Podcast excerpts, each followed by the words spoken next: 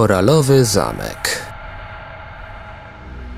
W jaki sposób introwertyczny imigrant z Europy Wschodniej był w stanie poskładać z wielotonowych głazów zagadkową budowlę, współczesny megalit? Edward Ledskalnin, bo o niego chodzi, wzniósł na Florydzie swój koralowy zamek, choć przez lata nikt nie wiedział, jak tego dokonał. Czy rzeczywiście posiadł on pradawną wiedzę, jak operować ogromnymi ciężarami? Konstrukcja wzniesiona w pobliżu miasta Homestead na Florydzie w USA każdego roku przyciąga tysiące turystów i choć wygląda jak zabytek, powstała stosunkowo niedawno. Goście płacą 15 dolarów za wejście, aby podziwiać to cudo. Tutejszy zamek, złożony z bloków ważących nawet 20 ton, zbudowała jedna osoba pracująca nad nim jedynie nocami. Krążą legendy, że człowiek ten odkrył sekrety grawitacji. Ktoś rzekomo widział, jak nocą kamienie unoszą się w powietrzu i lądują w starannie dobranych miejscach.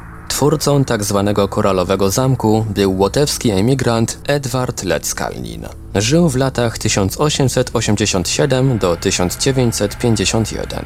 Mówi się, że wyjechał do USA z powodu miłosnego zawodu. Narzeczona, Agnes Skwust, zerwała z nim dzień przed ślubem, gdyż uznała go za zbyt ubogiego. W Ameryce Led Skalnin zachorował na gruźlicę, którą leczył w uciążliwym klimacie Florydy. Po dojściu do siebie resztę swego życia poświęcił na wzniesienie budowli, która miała być hołdem dla jego odrzuconej miłości.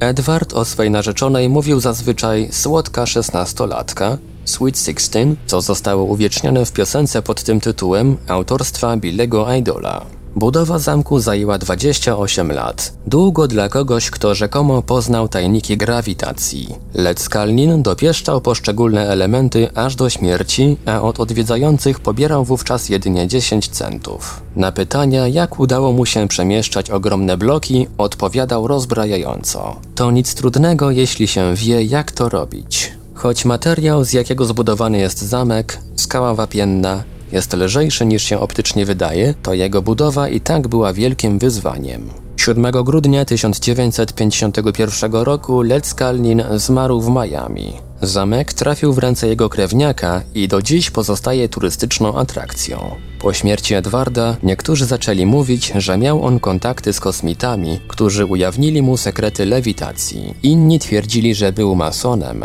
w zamku istotnie można znaleźć wolnomularskie symbole i poznał okultystyczne tajniki.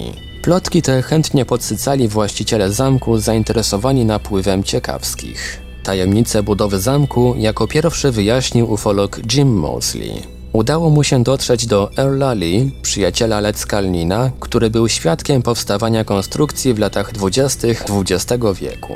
Lee opowiadał, że ekscentryczny Łotysz budował zamek z pomocą najprostszych narzędzi lewarów, łańcuchów, dźwigni. Odnaleziono też fotografie, na których Leckalnin pozuje w towarzystwie olbrzymich dźwigów. Niestety fotografie są zbyt niewyraźne, by dostrzec szczegóły tych mechanizmów. Łotysz miał pracować nad budową zamku nocami, bowiem za dnia na Florydzie było mu po prostu za gorąco. Zauważając, jakie zainteresowanie wzbudza jego budowla, celowo pogłębiał aurę tajemniczości wokół własnej osoby. Przyniosło mu to wymierne zyski. Po śmierci Edwarda przedstawiciele miejscowych władz odnaleźli w jego domu 3,5 tysiąca dolarów. Sumę niemałą jak na tamte czasy. Nowy samochód kosztował wtedy nie więcej niż 850 dolarów. Mimo wszystko koralowy zamek pozostaje fascynującą budowlą, a Led Skalnin z pewnością był samorodnym geniuszem, który poznał tajniki mechaniki i inżynierii. W 1980 roku, gdy jego dawna ukochana Agnes jeszcze żyła, odrzuciła zaproszenie do odwiedzenia zamku. Jak powiedziała, nie chciałam tam przyjechać, kiedy Edward jeszcze żył, tym bardziej nie zrobię tego po jego śmierci. Autor Michał Gerstein. www.kosmopoisk.ru Tłumaczenie i opracowanie Portal Infra. www.infra.org.pl Czytał Ivelios